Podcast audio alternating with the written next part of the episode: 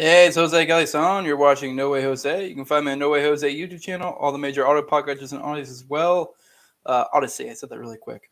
Uh, today, my guest is Brooke Hines. Uh, we'll be talking about a bunch of different stuff. No set topic for today, really.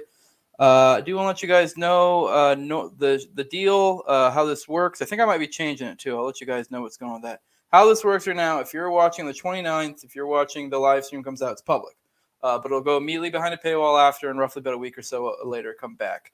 I think um, getting ready to soon just completely paywall it. Uh, probably waiting for a few more patrons because I do like the live stream aspect, so that's why I want a few more patrons. That we have people to engage.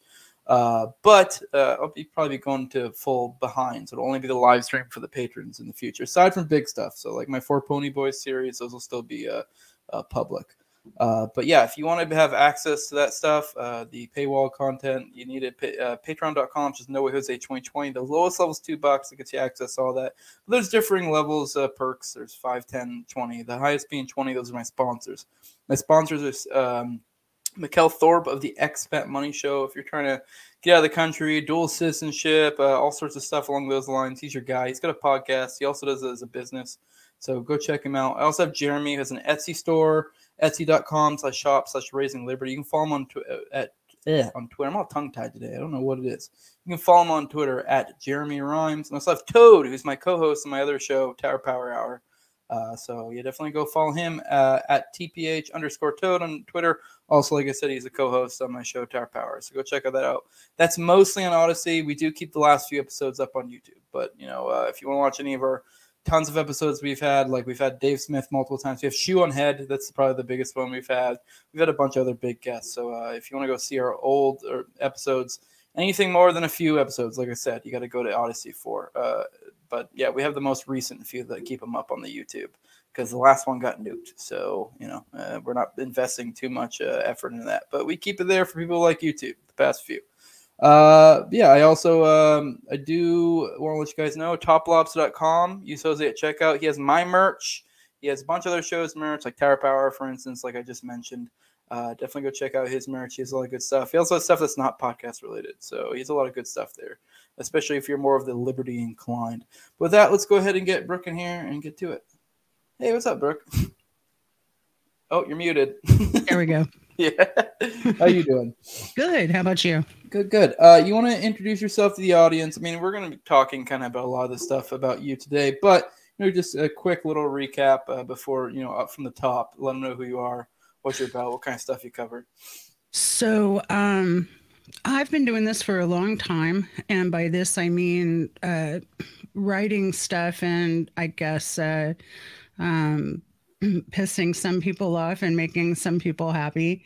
Uh, um, I uh, I came into all of the work that I do out of publishing a, a newspaper after college, and I did it for a few years. It was like one of those weekly news weeklies, you know, where it's like here's the bars, here's the bands to go see, and also here's all the lowdown on the dirty politics in our town. Um, so I did that for a few years, and then I I went from that into advertising agency work, which wasn't really what I wanted to do. But um, this was mid 90s, and there was uh, the, the news newspaper work was it was impossible to get a job as a writer, and it just didn't seem to be like what I wanted to do. So I spent my career mostly doing advertising and different kinds of publications kind of going back and forth. And then about 10, 15 years ago, uh, actually, it was when Occupy happened, uh, I switched from doing corporate work in marketing to working in uh, what I call the family foundation funded progressive organization space as part of the left institutional world. And uh, what had happened which happened to a lot of people in Occupy, I found out, is that uh, um, I was kind of recruited. Like I was helping out doing PR for our Occupy here in Orlando, and the local left progressive organizations were kind of looking for people to hire to do work. And I was like, wow, you can get work, you can get paid doing left organizational work. Sure, let's. I want to see what that's about more than anything. And it was like a huge pay cut, you know, from what I was used to working corporate and marketing. But I was like, you know, I've, I've done this for 20 years, so let's do something different. And I've always wanted to work in a political space. Well, um, we can talk about you know some of the ups and downs of that but uh, i found i learned a lot about number one how the left institutional space is its kind of own thing and i also learned a lot about uh, after doing that work i switched over into doing campaign work for uh, uh like small campaigns uh, municipal county uh, I worked a lot on um, state the the kinds of campaigns where someone's running for the uh, chair of the Democratic Party of the of the Florida, and uh, that type of thing, and then some congressional campaigns and a Senate campaign. Uh, and so I kind of kind of more as a fact finding mission, I guess, is the way that I'm looking at it now. Like, it's good work. It didn't pay great. Um, I met some good people, but I learned a lot about the space and what's going on there. And I have like some good news to report, I guess. And, but a lot of bad news to report about what is going on in those spaces. Um, and uh, uh, just to kind of round that out, where I came from as a lefty was um, the Catholic Church. So, like when I was in when I was a kid, and I was, you know, my parents were like, "You got to go to church, whatever." Um, uh, I was given the opportunity to uh, work on kind of the in the Catholic Church there were all of these kind of political things you could work on, like uh, uh, Latin American stuff and uh, you know it's politically themed stuff, and that got me out of sitting in the pews and doing all that sort of thing. And I was like, great, I'll do that. And then after that, they were like. Well, you can go to the Unitarian church if you want. So I did that for a while. But so, like, all of those experiences kind of informed my leftism, which was, you know, basically like, let's try not to have wars. let's try not to kill people. I, have lived in Florida most of my life. Um, I lived in Tennessee for a really long time, and I've been around vets mo- like m- most of my life, and and the way that I feel about that comes from people who were in the military, not from this like hippy dippy, you know, like you know pacifism it's that it breaks people you know and they're not taken care of afterwards. Um and uh and, and just a sense of of taking care of people you know that kind of catholic works you know like make sure that people have what they need. And maybe it's not a great thing to have so many homeless people in all of our cities that you know it's making every place a horrible place to live, you know, like that kind of stuff.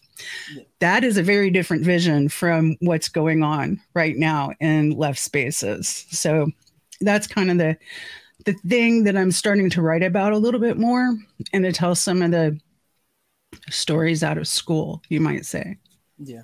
Well, that's cool. There's actually a lot in there that I can uh, connect with. Uh, the religion. Uh, I was 11 years active duty military. I actually just got out like a couple years ago. Uh, I didn't do any like combat stuff. I was a mechanic, but like uh, still interesting. I, also, it's funny. I'm uh, I was born in Maine. I moved to Tennessee in high, like at beginning of high school, and then I got stationed in Florida. I've been in Florida ever since. I've been in Florida over a decade. Uh, oh, wow. What, what part of Tennessee? What part of Florida? Obviously, I'm asking your specific town, trying to dox yourself, but like roughly. Nah, I'm I'm a complete open book identity on social media, and chose to be that way from the start.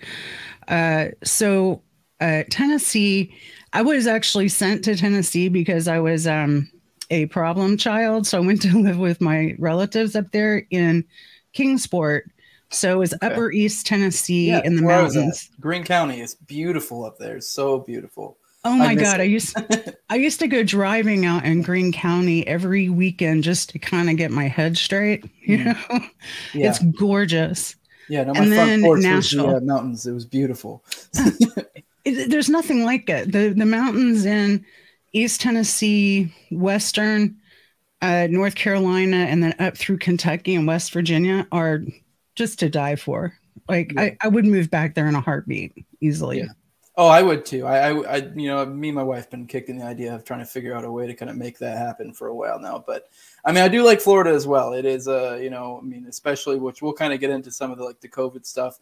It's been pretty conducive. I mean, no matter for what I my beliefs in the matter, and I, I'm assuming from your background, probably you may have similar takes as well. Uh, I'm assuming you're probably not a big, huge DeSantis fan, but for that aspect of him, uh, you know, like I, I, I've been very pleased and been very happy. I just so happened to be here uh, you know, compared to other places. Uh, but I kind of want to get into uh, off the top because this is kind of what connected us. And you did an episode uh, with with a friend of mine. I feel like it's safe to probably call him a friend at this point. I mean, I wouldn't say really close friends, but we're, we're, you know a little bit we're more than acquaintances. Me and uh, Richard. Uh, and you know, I don't normally like to cover drama stuff. I have in the past, and I just kind of just don't like it much. But uh, being uh, the kind of the subtext of the situation is kind of an implication on the credibility of Richard and the fact I've done kind of a massive series, uh, and I'm very grateful for Richard on that on the OKC. Uh, it's probably been one of the biggest. I mean, aside from maybe the couple of the few appearances I've had of Dave Smith, it's probably been one of the uh, biggest boons for my show. Uh, really, the that that series. So I'm grateful to him, and I've also just been uh, it's been enthralled just going, you know, going through all that with him.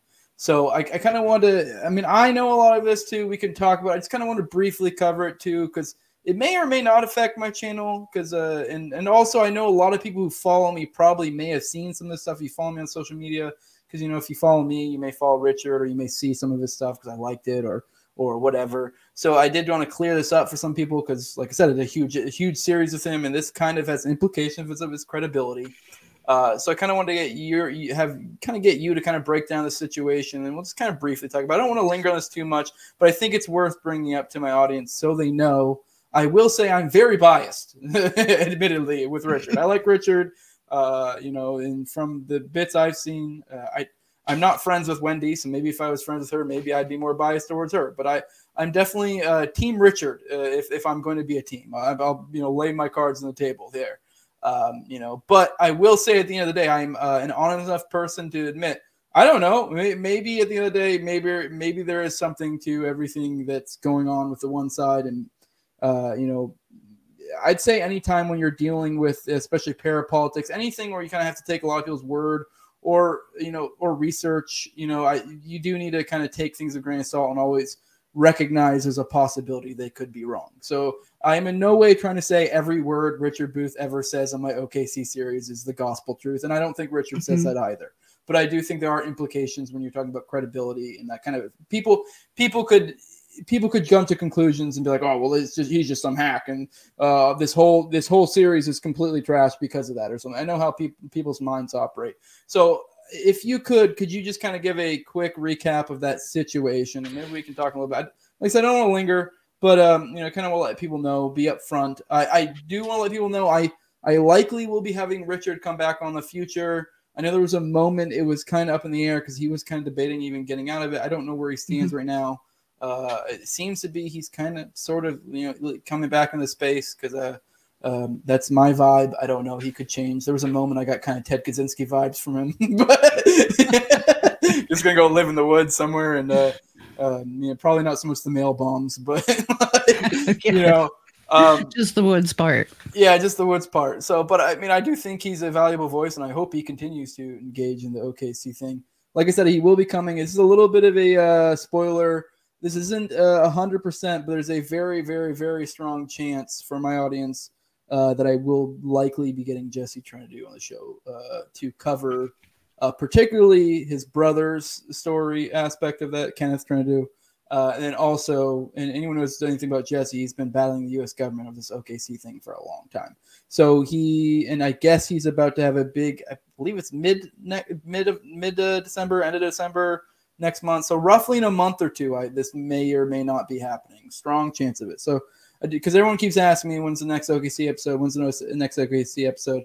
I'm waiting for the right one because there's no but nobody better to tell Kenneth Trentadue a story than his brother Jesse Trentadue. So, mm-hmm. um, yeah, I just want to let people let people know that, but don't take that as hundred percent. You know, things can fall through. So I don't. I, so I hesitated to bring it up, but you know, considering as we're talking about this and everyone's bugging me all the time, do let my audience. But anyways, I'll stop rambling. I, I want to kind of hear your perspective on the matter. Uh, just I guess you can kind of lay out what happened and then kind of your thoughts on the matter.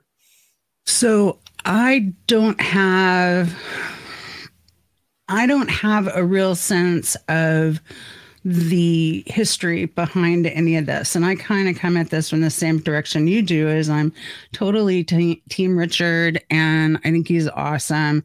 I started bumping in on bumping into him online on Twitter uh talking about OKC stuff and like I when I first noticed that that people were actually researching this that like younger people were actually getting into it.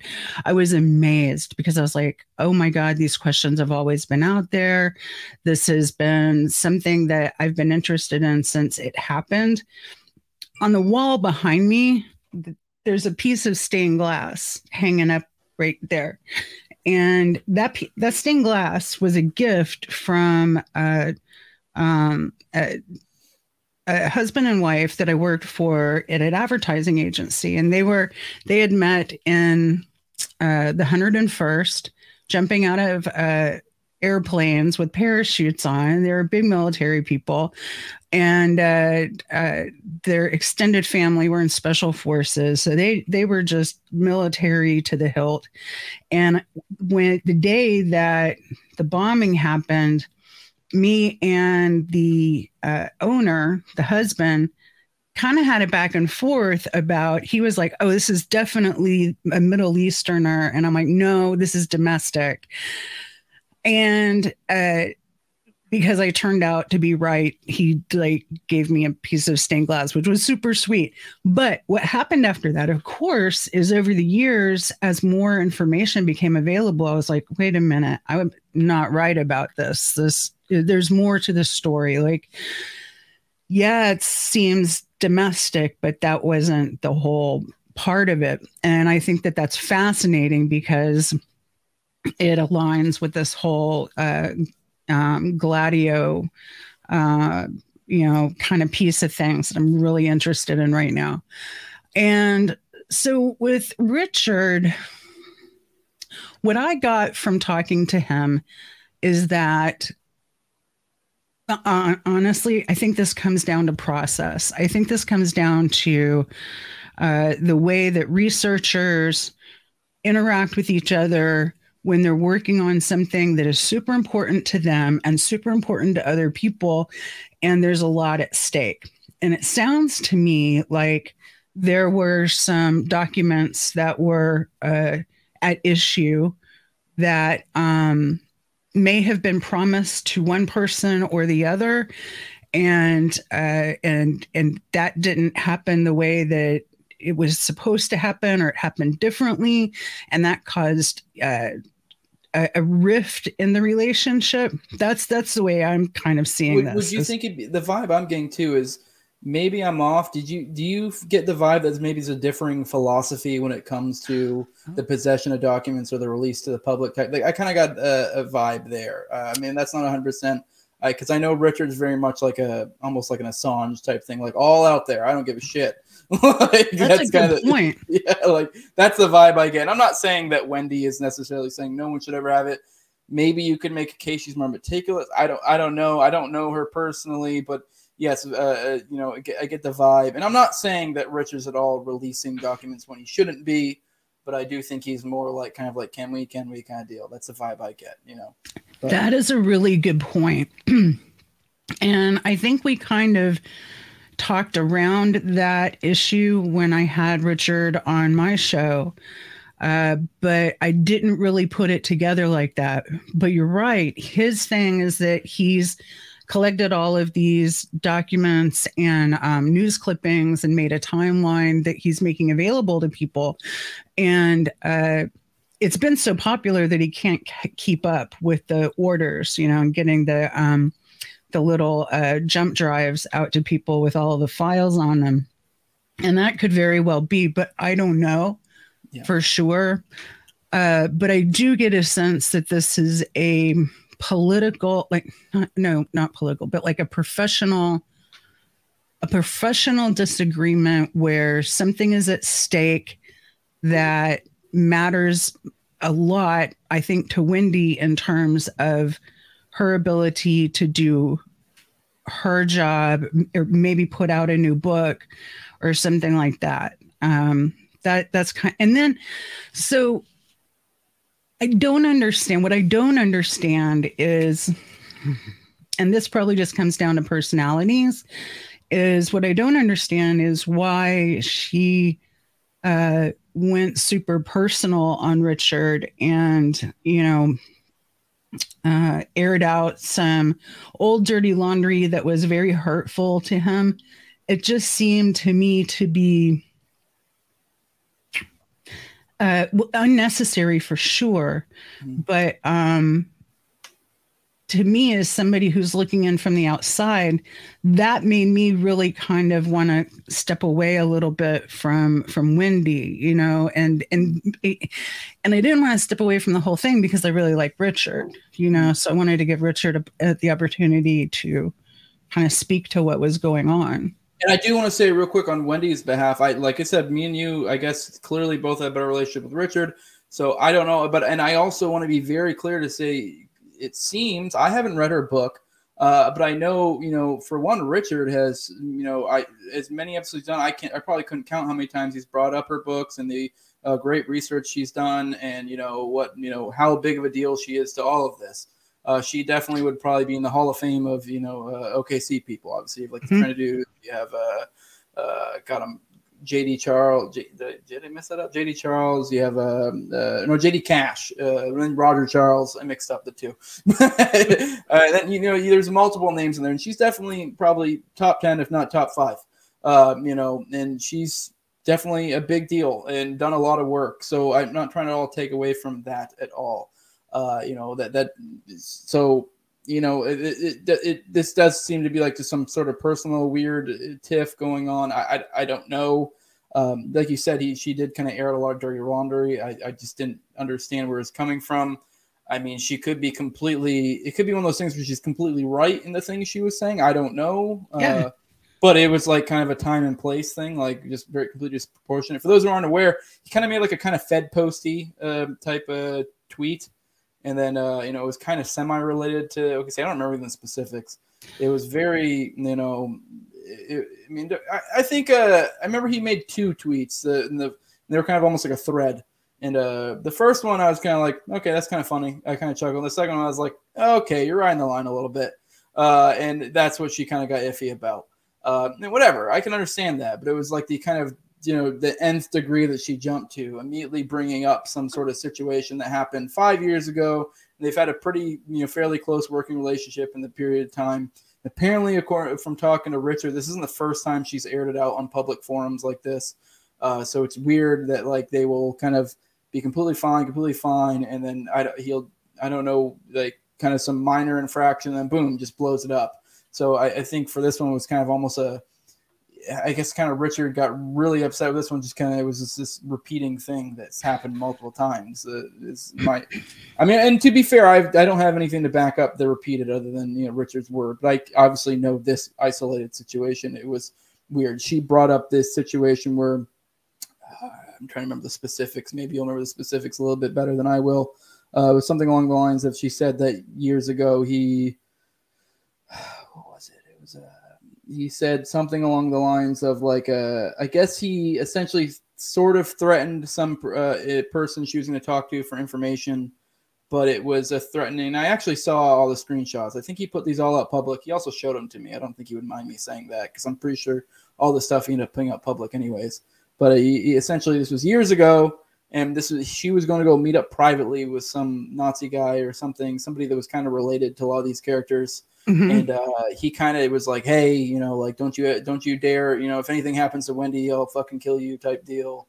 Like you know, very much like threatening her, and it, it did kind of come off from like a endearing, kind of almost borderline in love with her type thing, which I think he even may have said or implied before. He was very much a kind of doted on her in that way. Uh, mm-hmm. So like, and so he was just protective. Uh, and you know, I, I, think it was probably you know I mean overstepping a little bit, and I think he would even admit that, and I think he has admitted that. Uh, and then I she kind of blew up at him in that situation later for doing that, saying that he kind of ruined her her setup there, uh, saying she kind of he kind of undermined it and you know, kind of was you know and kind of fucked up and you know he's admitted apologized for this. He said he did.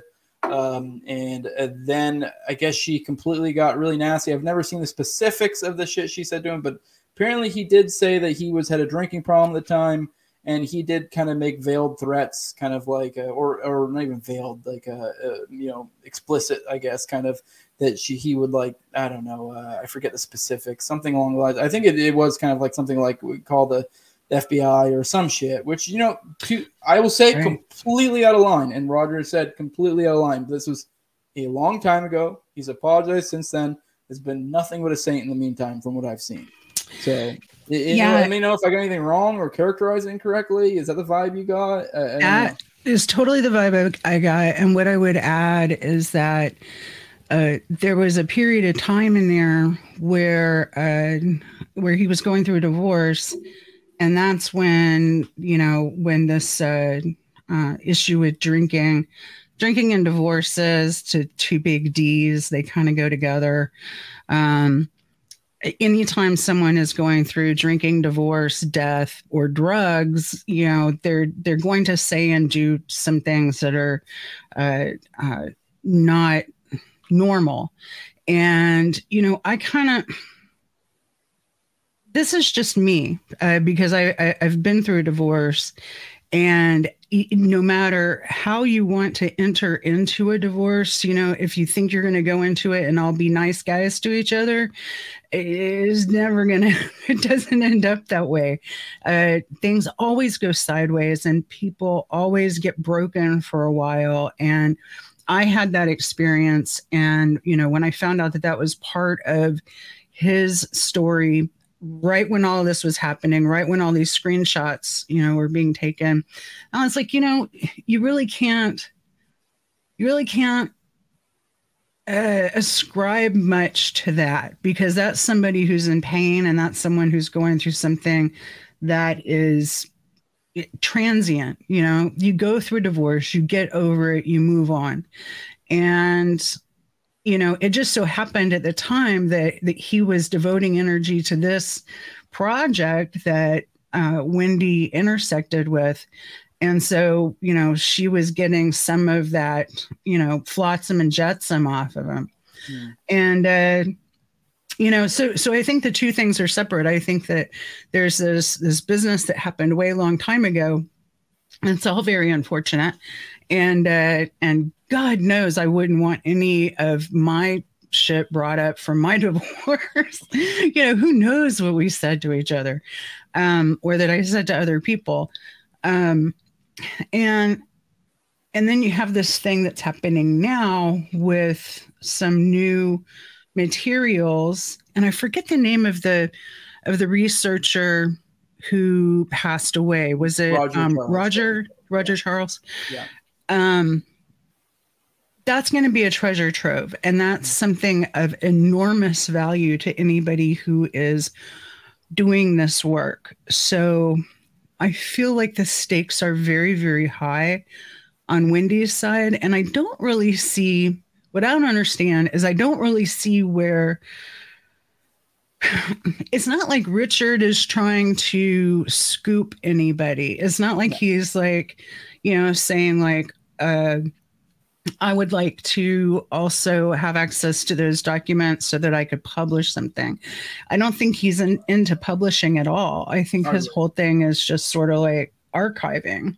Yeah, he does Substacks occasionally, but even then, it's not like it doesn't seem to be usually it's like scoops type stuff or new information. It's more just like kind of a um, re re um, processing old information, kind of putting out for people for now. Uh, so it's not like this this uh, this information that uh, all these documents are something he's trying to get some sort of inside scoop on. That the way he mm-hmm. can be like, be like the first guy and be like, look, this is what I published in this, you know, bombshell report. It's you know he he from I he is very much a uh, I don't even think he'd be upset. He's a he's a prime autist. Like I, I you know, we, me and him have you know gone back and forth in DMs talking about this thing, that thing, and he he he does not hold back on how he feels about this stuff. He is very much his.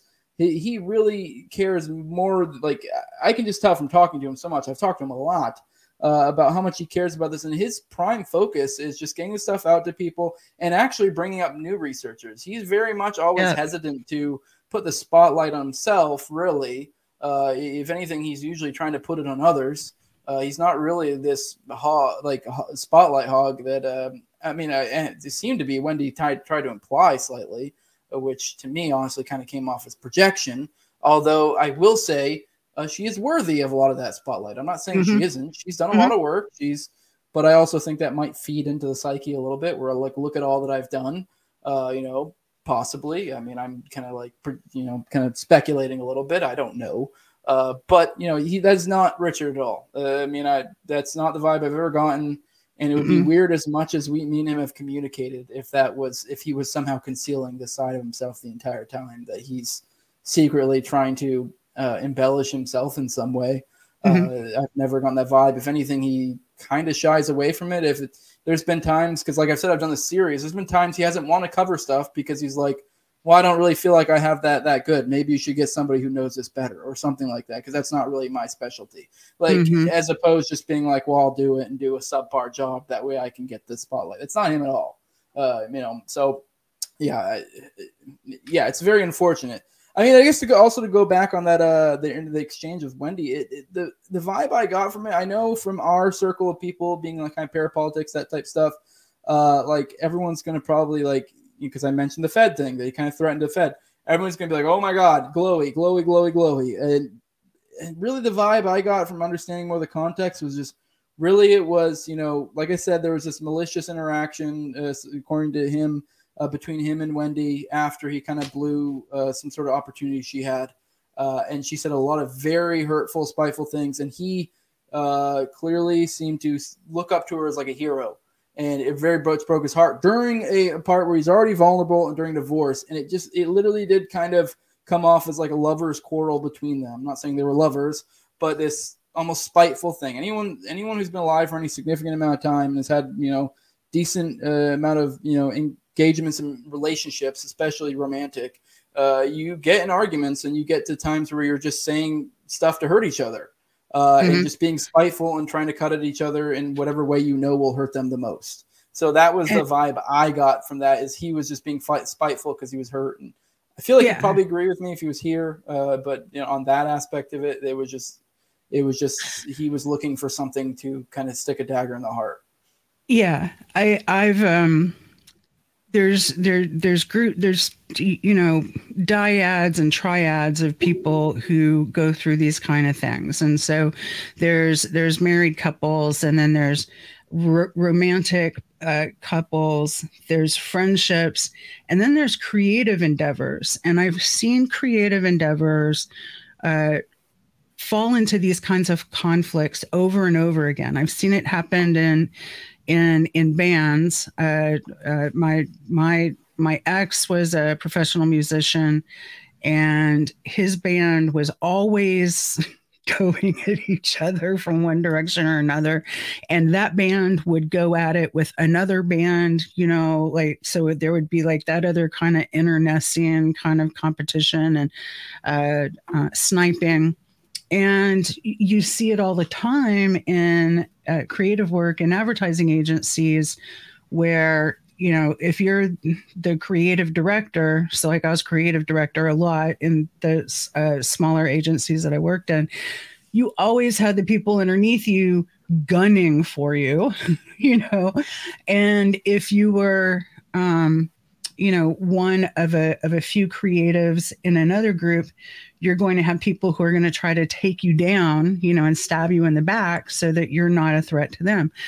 Uh, there's all these different kinds of ways that creative endeavors can can go sideways, and I feel like the most important piece of this is that uh, that that there was a crunch time in here, right where all of this started, where I believe that's where the files became available, and um, either a, an interview or something, some piece of production. Wendy was in the process of putting out some or putting together some piece of production. So I feel like she she felt crunched.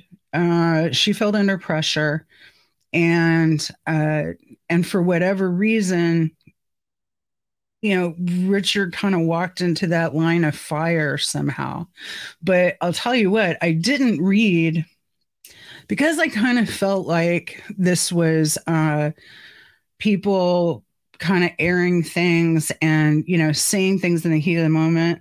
I didn't go back and read them, and I didn't pay much attention to it because I feel like I wanted to give them the kind of privacy or dignity of just sort of having their own conversation over here and you know just kind of staying out of it.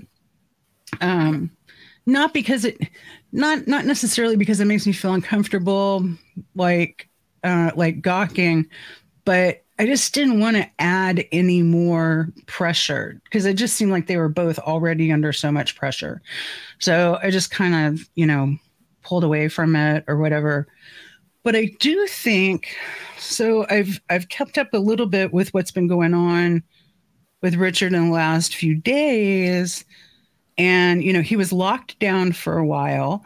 And so he's he's no longer locked down his account and he's um microblogging you know i'm tweeting more on all of this stuff. And it seems like it seems like things have kind of leveled out which i think is great um and also i noticed that um nuts and bolts boltzmann is fixing to publish something really big and so, you know, the beat goes on either way, which yeah. is fantastic. You know, none of this got in the way of anyone being able to do their work.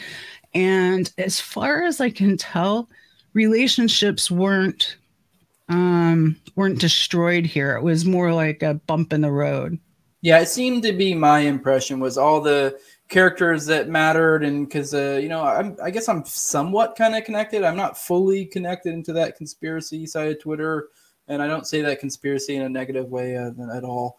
Uh, it seemed to be all the characters kind of mattered. Yeah there were a few anonymous accounts that kind of and not saying anonymous is bad. I'm you know i operate under a pseudonym. Uh, but um uh, the, there were a few minor characters that seemed to be kind of would shit on uh, Richard. It seemed to be more that Richard got more shit than Wendy really did. Uh, Wendy got a little bit, uh, not much. Uh, it was it was pretty contained, but it seemed to be most of the major characters stayed out and kind of understood that hey, there's something going on. And I I, I think your mentality is actually correct. Uh, the, the only reason I I actually did pay attention to everything just because I kind of wanted to have a, uh, a, you know a lot of context to all this. You know, know what's going on because like I said, I have that series and it's kind of like you know well, what, yeah. what does this mean for that? What are people going to think? Uh, you know, am I going to get blitzed? Because I, I just I want to be informed if someone's going to you know kind of come at me and be like, oh, you had this uh, clear fed on your show or some bullshit like that, so I can be like, whoa, whoa, whoa. Uh, you know, right.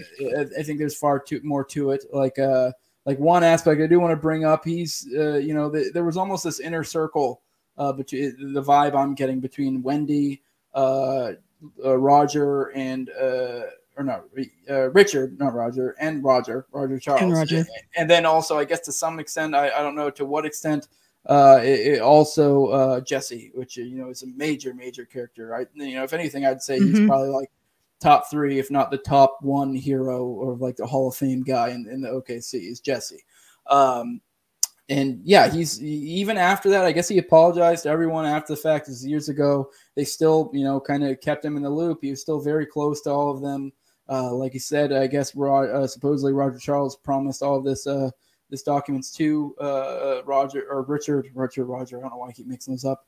Uh, Ours, it, yeah. so they he, he promised a lot of. So this was something they still trusted. They understood. I'm sure they probably. I'm, I'm sure they probably after it happened probably kept him in arm's length for a period as well. They should have.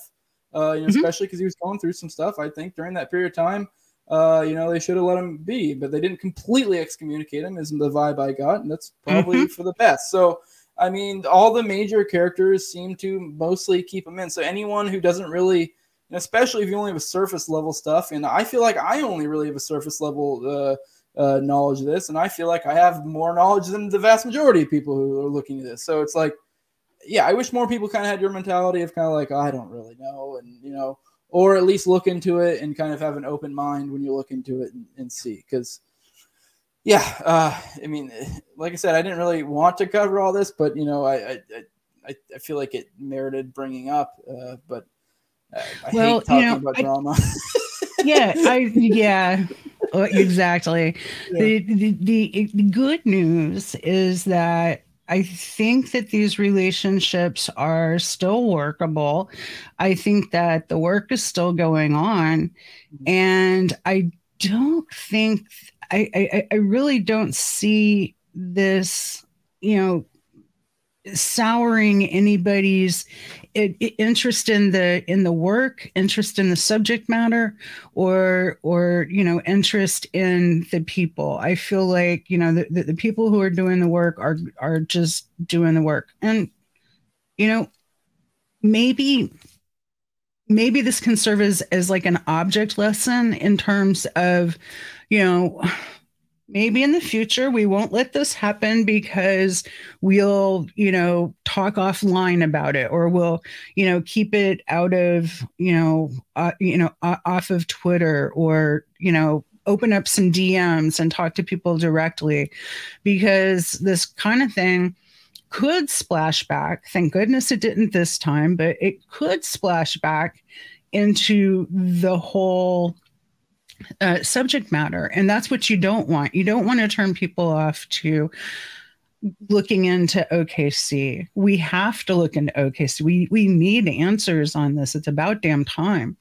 Uh, so let's not turn people off to that. Let's you know let's try to take care of those things on the down low and you know um, carry on. But you know I think it's it, it, at the end of the day I still just sort of feel like people are under a lot of stress and especially when you get a big document dump that's super important and you're looking at it and you know you want to be able to put all the important pieces out there as quickly as you possibly can but you know your brain doesn't operate that fast.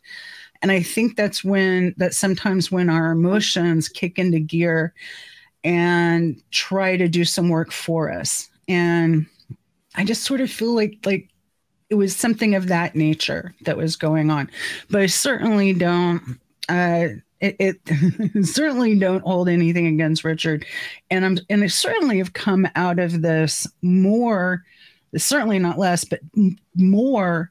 Uh, uh, I have more admiration for the people doing the work in the field because everyone is stuck with it and everyone's been really interested in it. And I'll tell you what the there's not been any level of rubbernecking of or gawking in this uh, space uh, like the kind that I see in like left spaces. You know, there's none of the sniping. There's none of the, you know, trying to cut people off at the ankles.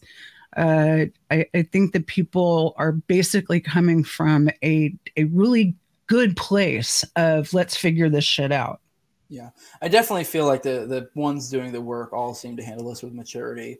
Uh, so I do I I'm appreciative of that, and I do think there's an interesting in this like kind of parapolitics type of spot that me and you have sort of found ourselves dabbling in. Uh, I don't know expe- exactly to what degree you dabble in it. I'm more of a I guess a dabbler. I uh you know. Uh, my show, I kind of talk about political theory. I kind of talk about conspiracy. I really just talk about whatever floats my boat. Like whatever is my interest at the time. That's kind of what I'm talking about. Uh, that's why I'm glad when I build my my show, I didn't go with like a. And I know you're probably thinking about doing a rebrand. So this isn't trying to be mm-hmm. a slight against you. I know a lot of people do this. Uh, they and and sometimes it's good, sometimes not. I guess it just depends. It, sometimes it's good to kind of you know uh, find a niche corner uh, with your branding. But I from the beginning was kind of like I don't know. I just want to talk about stuff I want to talk about. So uh, you know, because I I feel like if I have that uh, energy, like probably ninety percent of the time, I'm interested in like political theory but sometimes I'm mm-hmm. not. Sometimes I want to cover something else. So I don't want to have to like feel like if I had like I don't know the the Liberty Hour or something, I'd feel like I'd have to always talk about it. Uh, although I'd say even most of the stuff I talk to kind of ties into that, but like I don't know. Uh, but I guess the kind of point I'm getting is I kind of want to hear about specific. You touched on your political philosophy a little bit, but I kind of want to know where you're coming from. I, will let you know where I'm coming from. I'm not bringing this up to debate at all. I'm not really. I don't really care. I mean, if I mean, I don't know if you ever want to bring on a show and we can. I, I don't really care. We can, but I just more. I'm not a debater. Yeah, I'm I, not a debater. I I think that that I think that debate culture is um at the end of the day, it doesn't get you anywhere. Debate culture, uh, it aims to to push someone out and make someone a winner. And I think that a better way to go about things is a discussion where both people can kind of come away having learned something maybe that they didn't know before. Yeah. Yeah, I definitely think both have their merits, but I do tend to prefer discussions. Although mm-hmm. I, I'm not gonna lie, every now and then I do like ca- catching like a good, like you know, formal Oxford style debate or something like that. Those are interesting. Uh, a real know, one, yeah, like a real one, or even just like some podcasters, uh, you know, hashing it out. It is what it is. But you know, I'm not really, I'm not trying to bring you on here and blindside you with some because I also just I don't know I don't kind of care. I'm more interested in you know especially speaking to you, kind of the parapolitics type stuff and some other stuff. Well, I do want to touch on some of the pokey poke stuff because uh, uh, it's the perfect timing. I just came off a strike, so I don't have to worry about too much. My stuff expired. I had someone on my show who questioned that uh, thing that happens every four years in our nation. Um, and, and to be to be upfront, I don't really have strong feelings one way or the other on the on the and that thing. So I, I wouldn't be shocked if it ended up being, you know, what I'm not supposed to say on YouTube. Uh, but I also like, I don't know. I mean, I wouldn't be shocked one way or the other. but mm, like, mm-hmm. you know, on that one particular thing, I think you know what I'm saying. Uh, mm-hmm. But um, um, anyways, I kind of want to know your political philosophy, where you're coming at. Like, I do want to let you know, I'm coming from. If you're familiar with the political compass, you know the the grid thing. I'm like firm bottom right, like way to the bottom bottom right. Uh, like super libertarian. I'm an anarchist. Uh, you know, I'm uh, I'm generally kind of culturally conservative-ish, I guess. Uh, you know, I mean, if, if, you have any questions, you can ask. I don't, I don't really care, but like generally speaking, that's probably the quickest way to give you an idea where I am. I can give you all the labels: libertarian, anarchist, uh, and anarcho-capitalist, agorist. You know, all those things apply to me.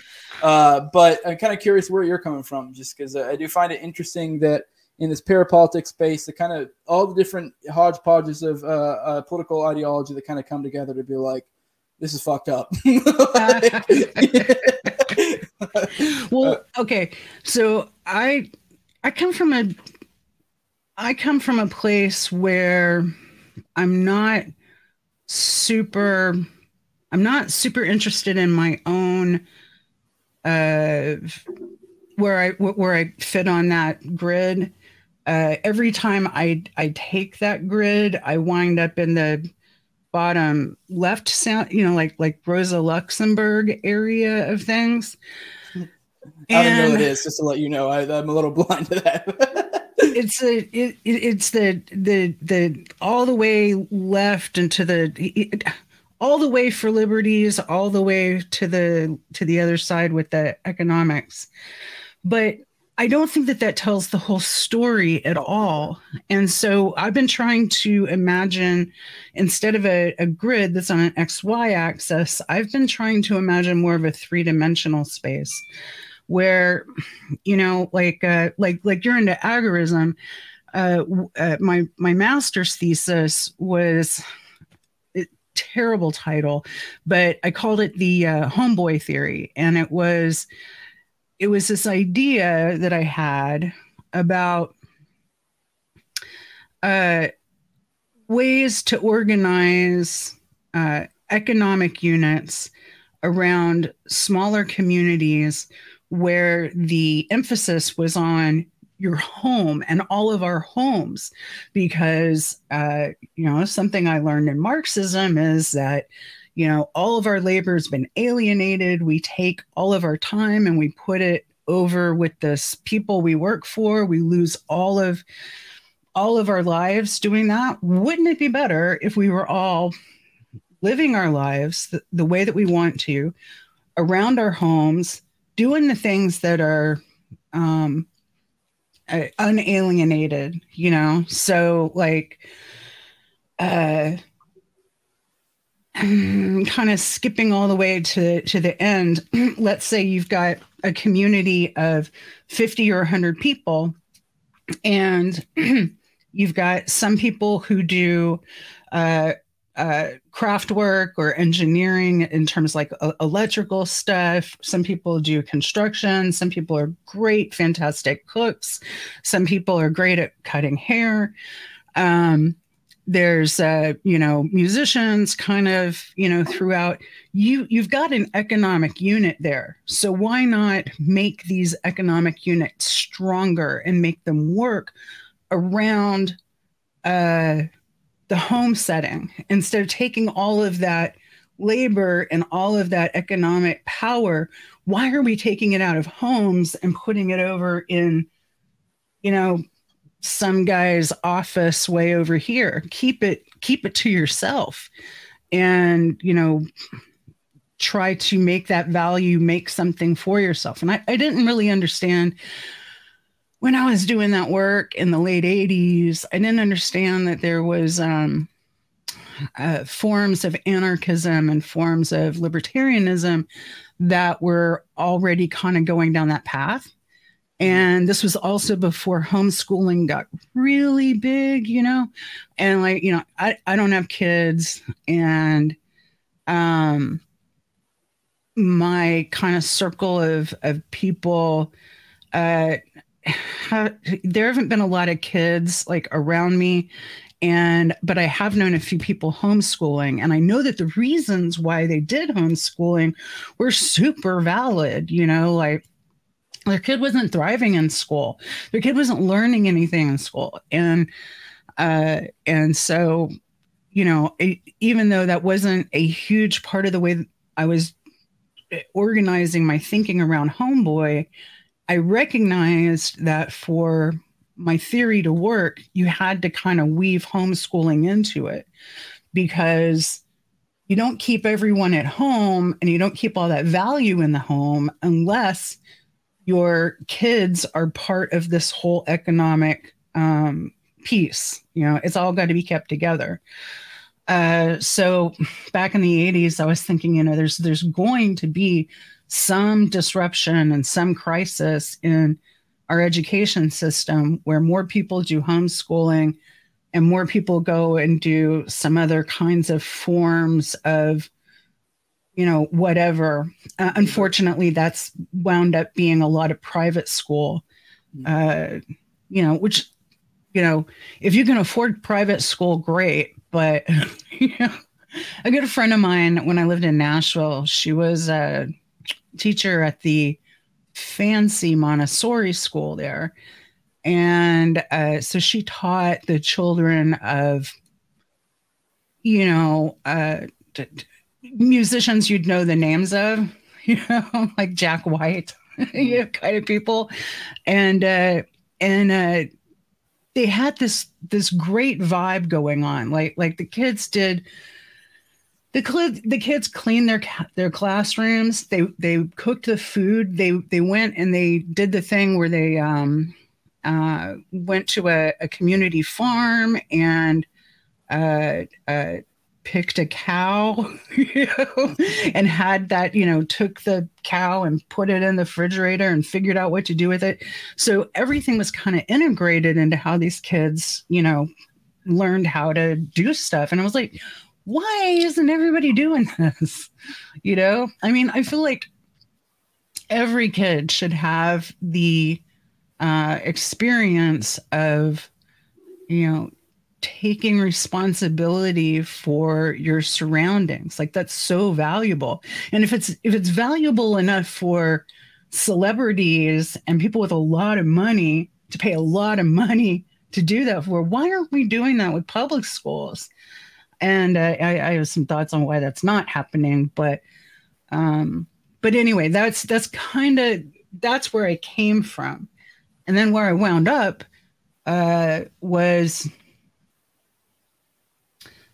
you know, trying to I wound up in all of these left left spaces trying to figure out what the hell they were trying to achieve because uh, you know it seems like it seems like everything every bunch of people that I was around in the last since 2011 who were in professional left circles They didn't question at all what they were doing. They only did what their funders asked them to do. And uh, there wasn't much reflection as to whether what they were doing was helping or hurting their cause. So it was a lot of what I would just say, what I'd just call stupidity. it's like all over the place, and uh, and, and a lot of susness. I mean, yeah. to be honest, because the people who are funding these uh, these kind of groups are the Rockefellers, the Ford Foundation. You know, like the Rockefellers are not going to be giving money to people to, you know, actually uh, liberate people. You know, that's that's they're not in that business. They've never been in that business. It is funny how much the left uh, seems to uh, get entangled with corporations and these type of people, but they're the ones who preach it. And we, are I feel like we had this weird inflection point. Uh, like I said, I come from the libertarian type circles, and uh, don't get me wrong, we've always kind of sort of been aware of that, but there was always this like I guess kind of Ayn Rand aspect too that some people got caught up in, where we you have a little bit of an admiration and uh, of uh, I guess corporation whatever, but it seemed to be COVID definitely was this like flux point where you're like a lot of mm-hmm. people did realize like oh shit, uh, and and I guess a lot of people were getting more engaged in the gig economy. Like I said, I got out of the military. I, uh, you know, I, I'm, you know, I have multiple streams of income now. Like, uh, don't get me wrong, I still have your, your uh, quote unquote wage slave type job, but I also have a bunch of other stuff. I'm, I'm trying to build those streams of revenue up so I can back away from that type stuff, so I can kind of work for myself. It, which is weird because, like, in a certain way, that's kind of what the lefties, you know, generally kind of collo- colloquially speaking, type of type of, you know, generally seem to push for. But there is this weird vibe of I don't know what, what it is. They just feel like we're going to tap into this power and it's going to work for us. Uh, although they're they're the same ones that are being like, yeah, fuck corporations. And it, it is confusing, uh, you know, and, and it's this weird thing where the right now, a lot of them are like, you know, they were the ones who are kind of for corporations, but a lot of them are kind of moving into things like the gig economy and, and homeschooling and you know, being anti, uh, you know, pokey poke and stuff like that. like, uh, so it is weird. We're in this weird upside down world, and you know, people changing positions. yeah. It's it's reversing. Yeah, it, it is yeah. weird. So I, I, guess uh, that's a good um, kind of uh, transition. Because I want to talk. I, I don't know your full background, but I know uh, it seems to be it was a significant thing for you where you end up having to get that thing they made a lot of or tried to make a lot of us do and and you end up having issues. Uh, you know, like I said, my strike expires. You don't have to tiptoe around the wording too much. Mm-hmm. I, I, already knew we were going to talk about this. I didn't anticipate it. So, uh, but I am kind of curious. Uh, you know, kind of, you know, maybe if you want to give you a little bit of backstory, and then kind of how that may have affected the kind of groups you ran in and stuff like that, and kind of your larger thoughts. Oh, that's yeah, that's a that's a rich, uh, uh, a rich vein right there. So, um, I was uh little backstory is that I've got a what is kind of an autoimmune situation. So in t- 2003, I had a teeny tiny little flu, and then all of a sudden, out of nowhere, I had this um, inflammatory thrombotic syndrome. Uh, which I wound up in the hospital with blood clots and autoimmune liver. And then I got an infection in my spine. I ended up in the hospital for four months which is just ridiculous. Um, but I did have a morphine pump for part of that, so that you know kind of helped things out. Um, so I had this this you know I knew that that something will that that my immune system will get tipped off and will go crazy. So I didn't want to get the thingy, and it got to be about it got to be about July 29. It got to be about where we were starting to think about the holidays and how we were going to manage being around the in-laws and the nep- new nephews, brand new nephews, very big deal.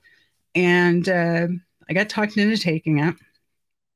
Um, and at the same time as being talked into taking it, I also reached out to uh, the FLCCC and started the I Recover protocol for ongoing uh, ME CFS, which is chronic fatigue syndrome, uh, uh, uh, my myalgic encephalomyelitis, which is is basically just neuroinflammation. It's your your brain swells a little bit and it um, makes you sick. So I did them both at the same time. And when I went to get the shot, and I knew I didn't want to get it, I knew there was a big chance it could make me sick. So I took, I want to say probably three Benadryl before I got the shot and three Benadryl after I got the shot. You know, um, it's just one of those little uh, tricks that I've learned over the years.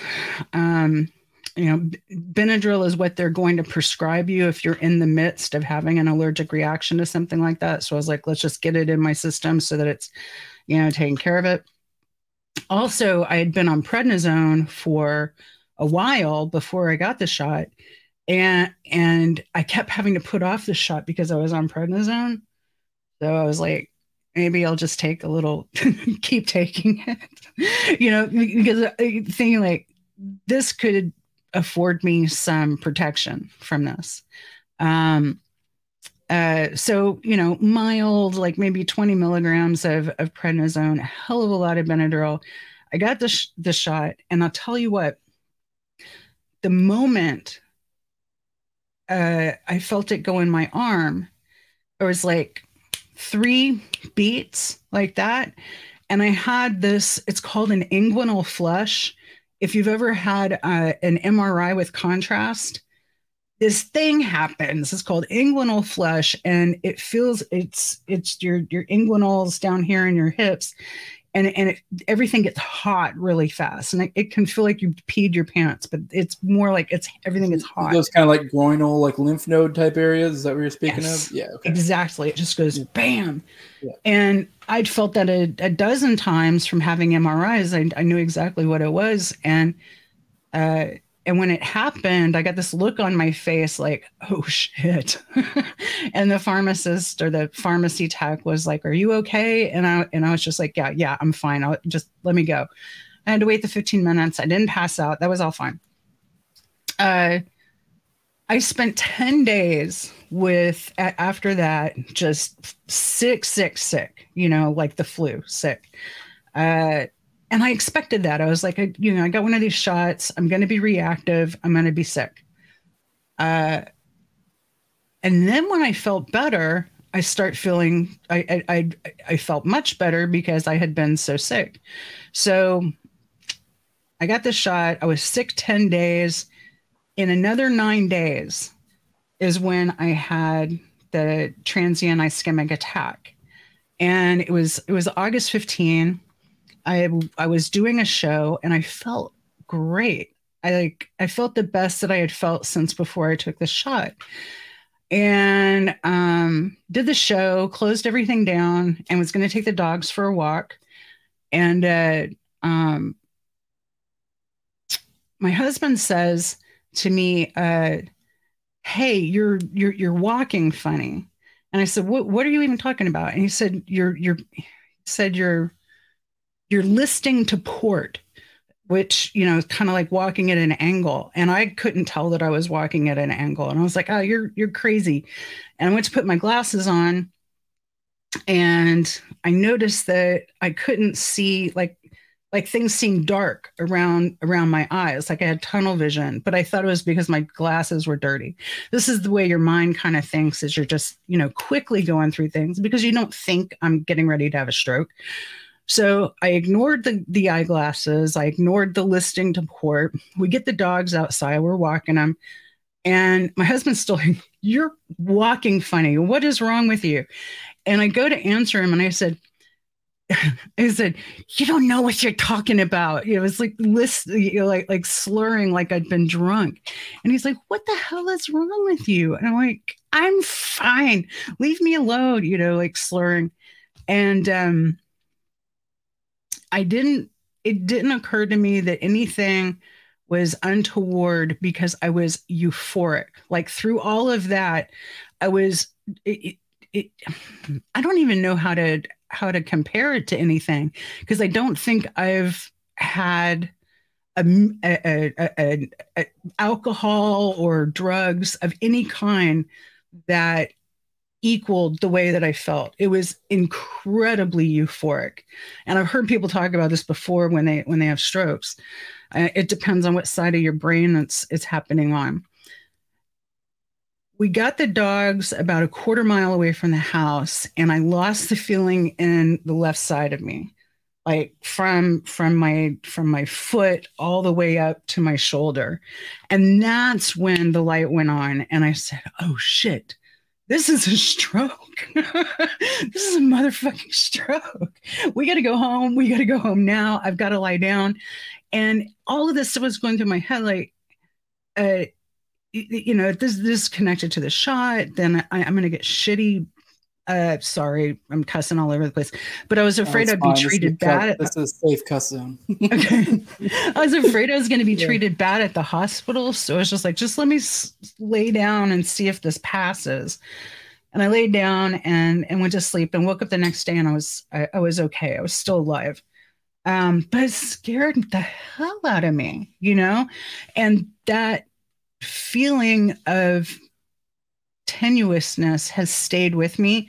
So like I, I changed my uh my my name and my handle to say uh uh Brooke Hines has the existential willies because it was true. It's like for weeks after that, I would wake up uh, in the middle of the night with my heart racing, thinking that I was going to die in my sleep, you know, like that type of thing. Just this existential weirdness. Um, yeah. And so the way that that impacted my gang. So I had been kind of pulled into this whole like um, Bernie DSA world, you know, like a few years ago. Uh, and I didn't really think of it one way or the other. I didn't think of it as DSA people. I didn't really think of it as Bernie people.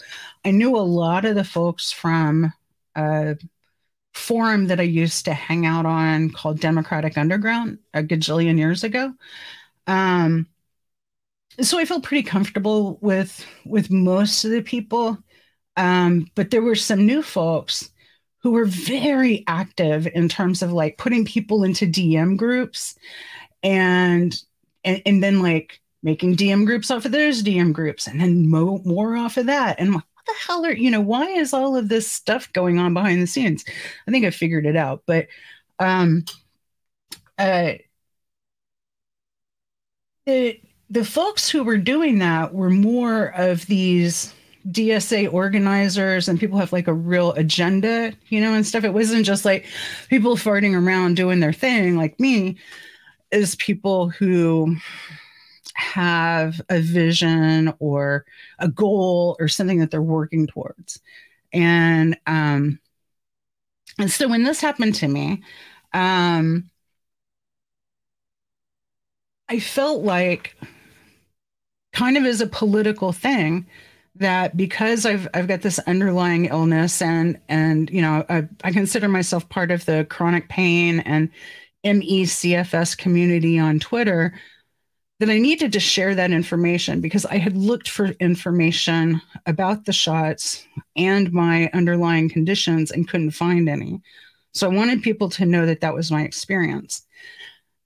When I did that, all of these like DSA types um, started coming at me like really hard.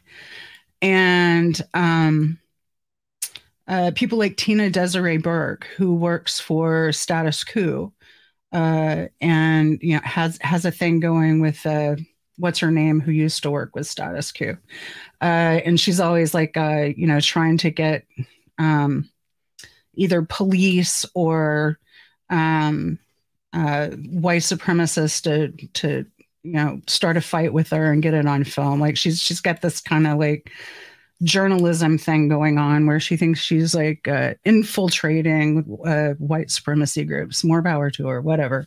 Um, she gets in my DMs and she said that uh, I I had liked a tweet where someone had said something about natural immunity, and I was and so she was she was uh, policing my speech to the point of this was just me liking somebody's tweet and and i was like okay first of all immunity exists because what do you think a vaccine is actually working with here? You know, it's not working with your. You're nicer than me.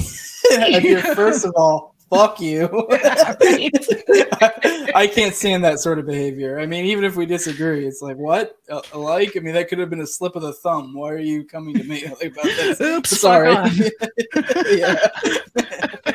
but go on. And, and it, you know, and and I'm and the the the last thing I said to her was, um, um, how did I put it? Uh, I said, you want to back off of this. You just want to not do this. Uh, and, and because I wanted to let her know I saw what she was doing and I'm not going to play that game. Um, so the next thing that happened was uh, Lee Carter. Remember Lee Carter, the redheaded guy who was the socialist who won the uh, state Senate seat in Virginia? Oh, these circles are. Uh, I'll be straight. Most of these names you're. Putting, I'm trying to think, and then yeah, these, these are not circles I'm familiar with. But he, go on. He's his, his partner is Ultraviolet Ray on on Twitter, and she's been in like all of this drama. Like everywhere she goes, it's just drama, drama, drama. And um, we were in a chat group together, and she was like um, trying to start shit with me in the group and so I tried to take it out of the group because I was like, you know, that's not cool. You don't want to, you know, do this sort of thing. Don't do this sort of thing here. Talk to me personally, you know, take it outside the group because what you're doing is you're trying to turn people against me or you're going to end up turning people against you, you know, whatever. Well, she ended up just like completely breaking up the whole group and they're and exposing herself and all of these other people as you know just complete authoritarian you know fucking assholes. I mean because here i am i'm just basically saying look this is my underlying situation. This is what happened to me. Be aware of it. And they're like oh you're causing vaccine hesitancy and that makes you a white supremacist racist asshole and like all of this crazy bullshit. And i was just like you know okay so I don't need you, you, you, you, you, you, you, you, you know, like all of these people who were part of this this group, and you know, kind of kind of as a callback to to my uh, divorce situation, I learned back then that uh, what you do when you're in situations where you're surrounded by people like that is, you know, you just walk the other direction. You know, you don't have there, there, there's, there's no reason in the world why I needed any of those people in my life.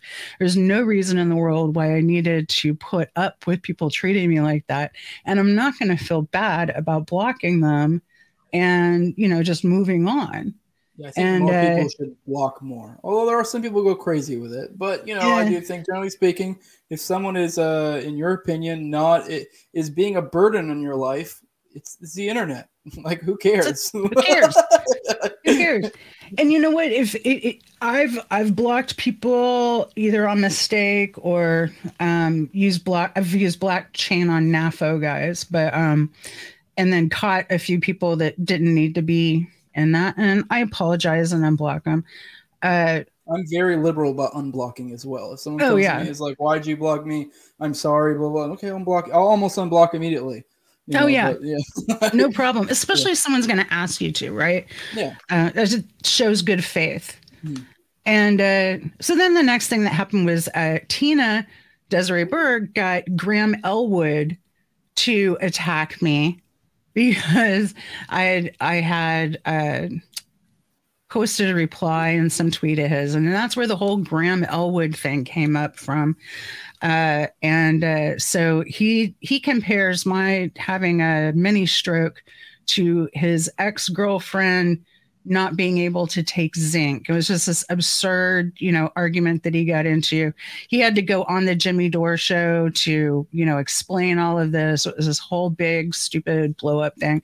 Anyway, people have lost their minds. People who had been, long and short of it, people who had been rational uh, people that I considered rational, people that I considered friends, people that I considered, you know, uh, if you needed something, you could ask for it. You know, you could be like, you know, hey, could uh, I I have a GoFundMe that I would like you to participate in? You know, I could kind of count on for that kind of thing. Uh, just absolutely had no problem turning on a dime and being like, "You're Satan incarnate himself," you know, and like, oh, okay, because I because I nearly died taking the stupid shot, you know, then then you know that that's going to be your your response. That's uh that's that's not okay. Has and Graham? Uh, I just looked him up because that name sounded familiar. Graham Elwood's probably the only person I'm actually familiar with. You mentioned.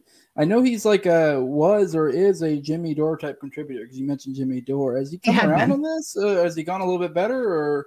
or because I because like I'm not again I, I understand people getting caught up in the fervor of all that stuff going on during that period of time and you know having strong opinions and kind of coming around. I think we are all in the dark. I think if you I mean, mm-hmm. I, I feel like I knew more than most, but even then, I was still in the dark. There was a period of time where I was very much like, I didn't know what was going to come to hit us. I was very much like, you know, right. my family was like, we're eating healthy, we're working out. Like, you know, I started working out like crazy, got in really good shape because I was just like, I don't, I don't know I don't know what this is, so I need to be in the best you know possible condition. So I mean, I, I don't hold it against people, but you know, I'm. It's one thing if you're still at this point indignant about it. I'm just kind of curious mm-hmm. if a mm-hmm. lot of these people have come around. I guess just I guess Graham kind of just brought that point up because I know he was a Jimmy Dore guy. I don't know if he's still you know interacting with them or or not.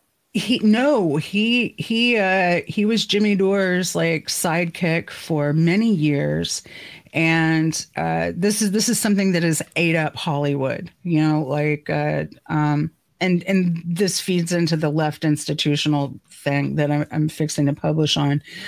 Uh, the uh, uh, I mentioned this in uh, in the piece I just published. As a matter of fact, that there is 249 pages released on the public information uh, program that Health and Human Services did. And in, as part of that, they enlisted talent agencies, uh, talent management groups, you know, like all of these Hollywood people, they, they enlisted them in this messaging campaign. And so what happened it, with people like Elwood is that uh, if they wanted to be considered uh, um, for for roles, if they wanted to be considered for gigs, they had to play this game where they were, you know, all 100% in with the with the shots and everything.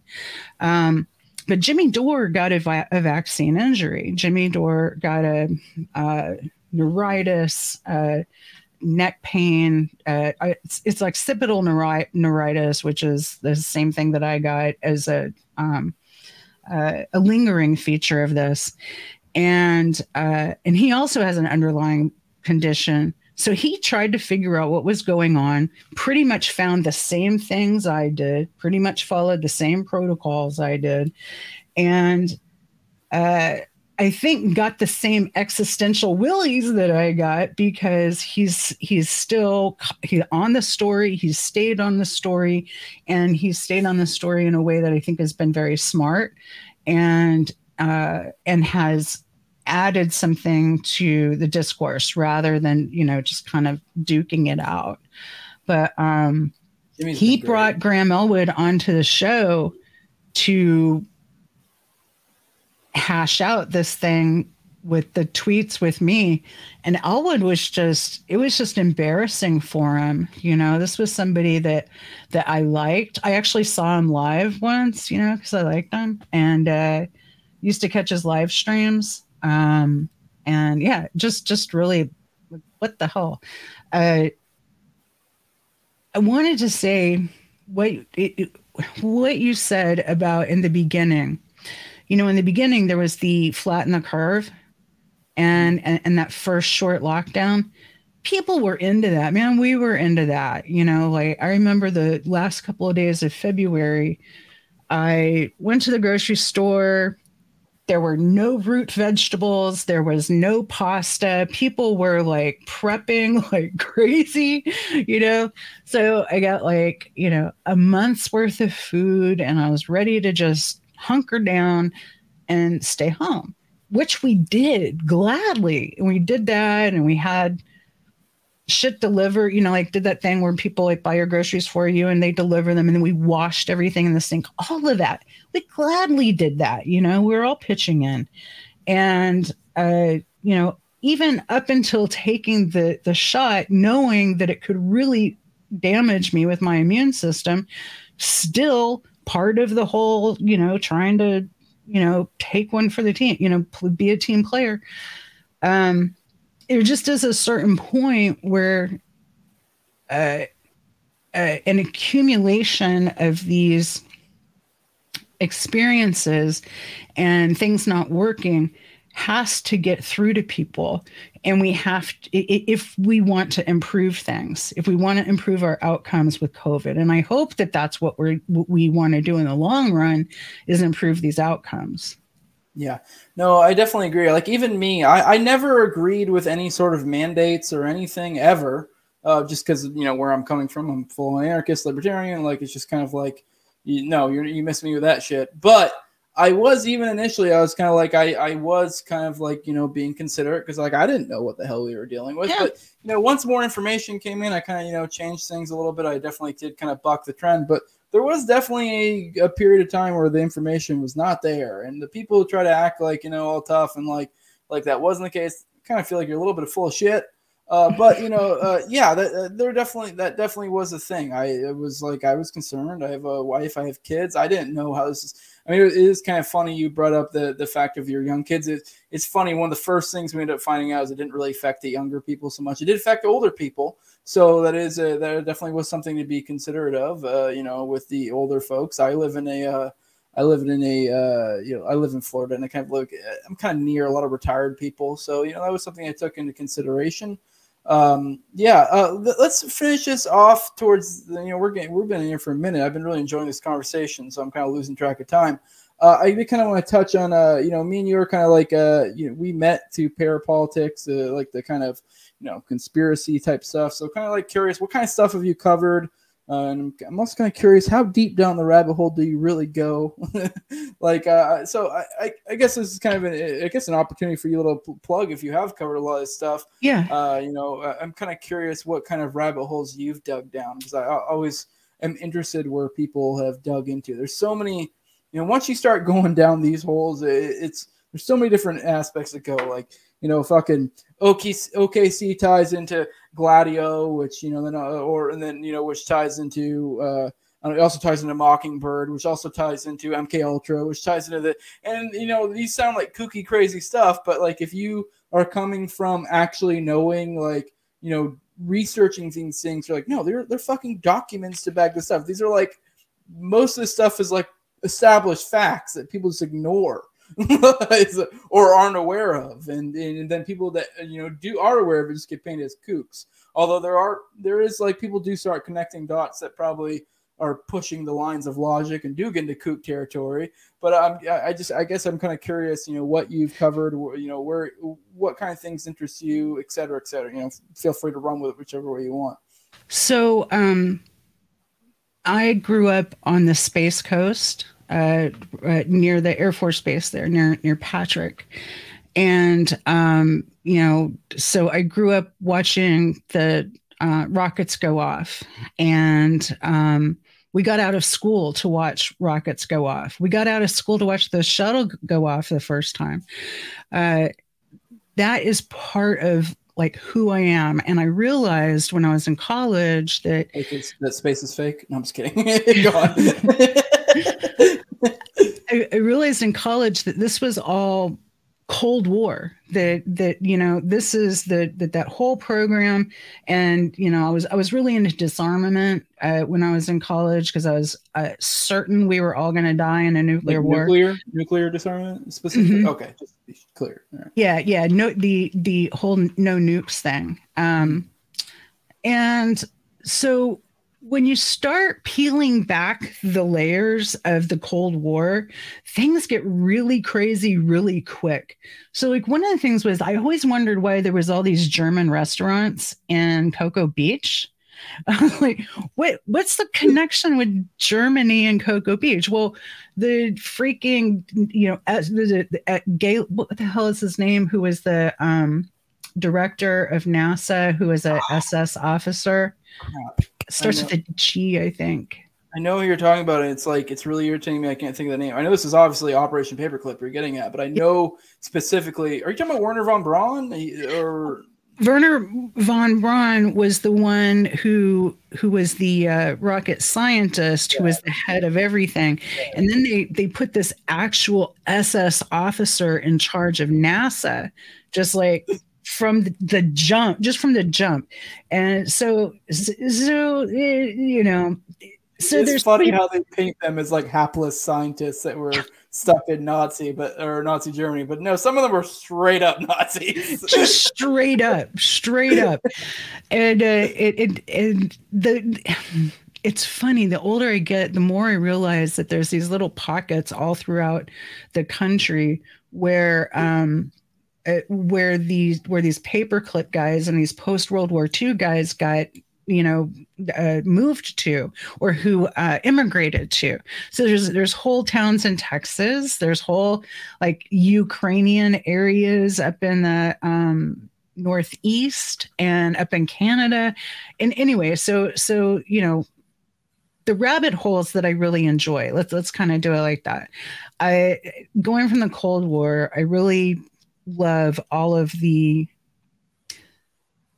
uh uh, Nazi diaspora, you know, like where they came from, where they went, where are they now? Because they still are now. There's a big question, I think, as to whether the Cold War wasn't World War III itself in just a kind of quiet way.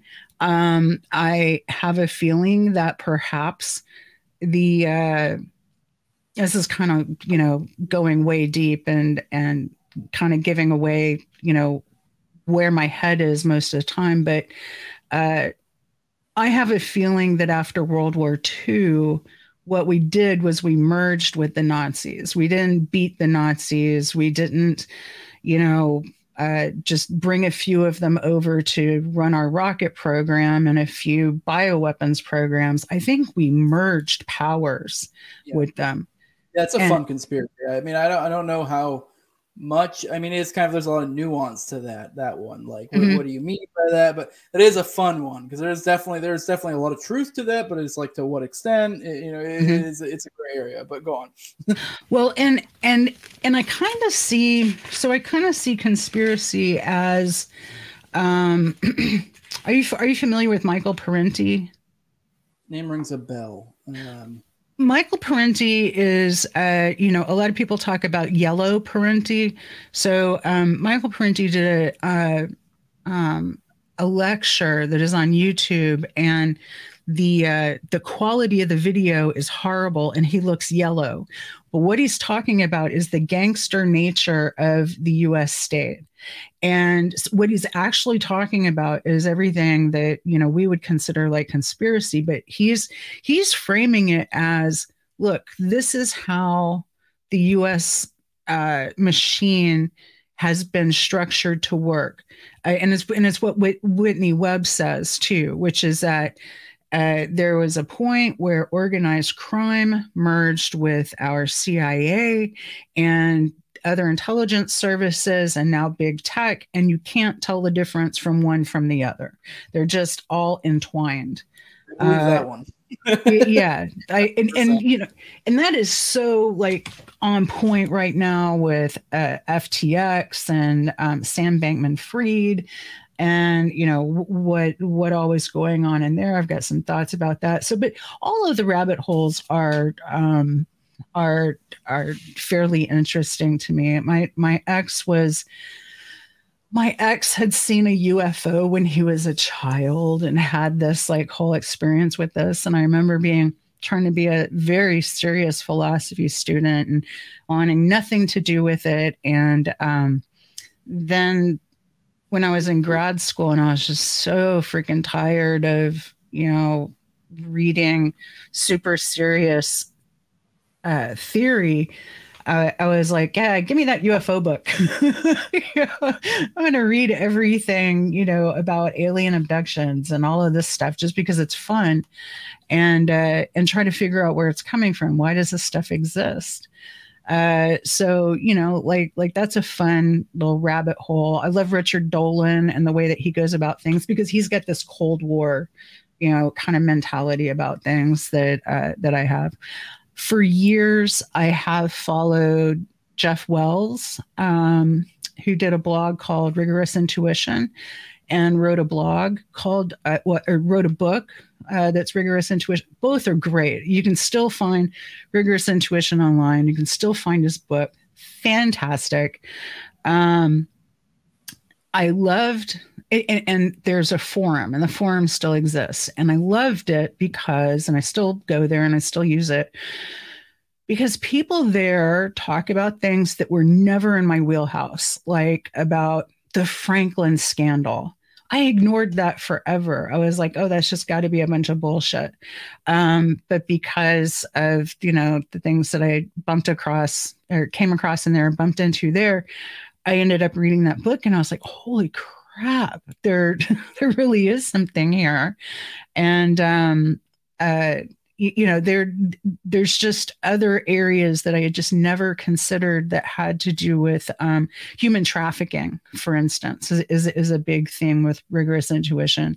Definitely something that i didn't uh, consider at the time and that kind of opened my my uh, uh, mind to you know going in other directions. But by and large for me it's the cold war it's the are we in the fourth reich what is the US really doing now anyway? Are we really trying to start a war in China and Russia at the same freaking time? Why? Who's doing yeah, that? We are pushing it to the limit right now. I say we. I don't. I mean, I don't consider myself part of the we, but the the government at large, they're playing a dangerous game for sure. Uh, you know, uh, one one thing I like to kick around is kind of the uh, the Great Reset theory, and I don't mean the Great Reset like Klaus Schwab. I mean like, are they like legit? Just like, oh well, if this all goes up in nukes, I get to go underground and whatever, and we'll rebuild after. Like, I don't know. That's one I've kicked around before because they're, uh, uh, you know, Graham Hancock. I know you. I'm sure you're aware of him. Uh, that I always find that interesting, kind of the idea of like ancient aliens and stuff. Is that really just like maybe some sort of similar cataclysm that occurred now? and just you know they you know the elites kind of man- managed to you know keep themselves safe and you know they they uh they got too corrupt and overplayed their hand. Like oh well we'll go underground and re re-virgin again. And then they got praised as gods and they came back up because oh look how advanced they are. And it's like now they're just normal people. Like, yeah yeah yeah. yeah it know. explains a lot, actually. yeah, I mean, I'm not saying that's the case, but it's a fun little one to kick around. Oh, which. I guess uh, there's one more question I want to ask you because I know a lot of people in our circle, or, or I say our circles. I don't really necessarily feel like I'm hundred percent of it. I kind of you know, um, around the edges because I typically, you know, engage in more like political theory. But this is one that I do find find interesting. I've been delving in more of the you know conspiracy type stuff. I'm kind of curious your thoughts on like the kooks because uh, I know a lot of people like uh, really hate the Alex Jones, and I would consider maybe another name I could throw is like a I don't know if you know on Twitter like Jinx. although he's not like a big name. Uh, I mean, okay, uh, it's a Twitter name because uh, you know he does you know kind of jump around and like uh, you know for example he's kind of has similar thoughts as uh, you know Alex Jones had on Sandy Hook, and uh, I don't necessarily completely throw away that either. I'm not, I don't put it past our government at all. But I don't know. I'm I'm, I'm definitely not like you know sold on one way or the other. And then uh, another new like a Sam Tripoli, although I don't you know like uh, you know people I've been on his show. Oh, I love Sam. Uh, but like uh, these people who kind of go to the crazy the crazy nth degree. I'm kind of curious your thoughts on that because. I know a lot of people in these circles don't really like them. They're like they kind of feel like they discredit them. And I think there's a point to that. But at the same time, I also feel like I know for our kinds, I feel like there needs to be a level of maturity of like, hey, we understand some of this stuff. We're just kind of, we are kind of speculating a lot, and that's fine. Uh, mm-hmm. I do think there's something too when yep. you do like say something resolutely when you're like this is a fact. You're like okay, well, okay, well you need to back that up. But like, uh, I'm, I guess I'm just kind of curious your thoughts because I mean I've been very disheartened with the way a lot of people have been treating like Alex Jones. Not that I was ever a big Alex Jones fan to begin with, and mm-hmm. like, but it's kind of like really like okay, yeah, he, goes down a lot of crazy rabbit holes. Okay. if it if it weren't for Richard Linklater, um, the the guy who did the movie Slacker and um, uh, through was it through glass darkly, um, and he he's a filmmaker from Austin, Texas, and he featured Alex Jones in a couple of his movies. Um, damn, I wish I could remember the one that that one movie that was a uh, Roto Rotovision but Alex Jones played a, a, role in there. I would not know who he was were it not for that. When I came back to Florida and hooked up with my uh, my friends from junior high school again, I found out that their kids were into Alex Jones, and I was like, I was aware of Alex Jones because of uh, Rig Rigant and you know Jeff Wells and and that whole crew. So I got on there and I was like, hey guys do you think it's cool for, and this was 20 years, no, it would have been like 2006. I was like, hey guys, do you think that it's cool for like uh, high school kids to be into Alex Jones, like at this point? And everybody on there was like, you know, I, I might have paid attention to him for for a hot minute, you know, when he first got started, but you know, don't have much use for him now but I think it's age appropriate for a kid. You know, like that's the kind of thing that like a very young person would get interested in. And there's probably nothing wrong with like a, you know, a younger kid being like, you know, taking in, you know, if they're into that kind of info wars kind of thing, those are probably decent questions to ask and they'll probably grow out of it. And I was like, good answers. So, you know, that's, that's, kind I can't say that I've ever watched an episode of Alex Jones at all. Yeah, but now here's the thing. pushing him off of of uh, the internet basically off of social media that opened the door to to throw off anybody. We we shouldn't we you know the royal we we shouldn't have allowed that um, but because they were able to smear him with the crisis actors around the um, shooting and stuff and you know his his behavior there eh, you know that's that's uh that's unfortunate. But i also think that that was kind of a, an alignment of powers. And i also kind of wonder if uh you know he comes from a cia family. I kind of wonder like really what's going on there. I'm not sure.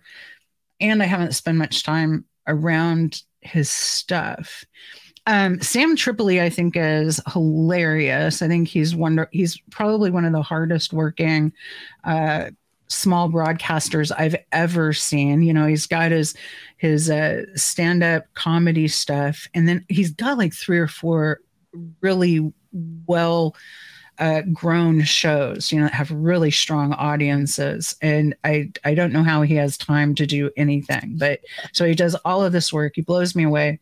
Um, I love the higher side chats. Um, the Secret Sun, what is his name? Christopher Knowles on on Secret Sun. Uh, I I think that that he's freaking awesome, and I also love um, Gordon White at Rune Soup.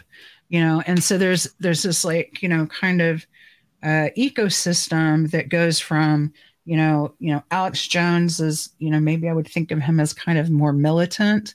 And then you've got like the Gordon White kind of people who are more, you know, into uh, uh perma perma farming, whatever that's called, perma whatever, you know, more in the to, to the hippie chaos magic stuff.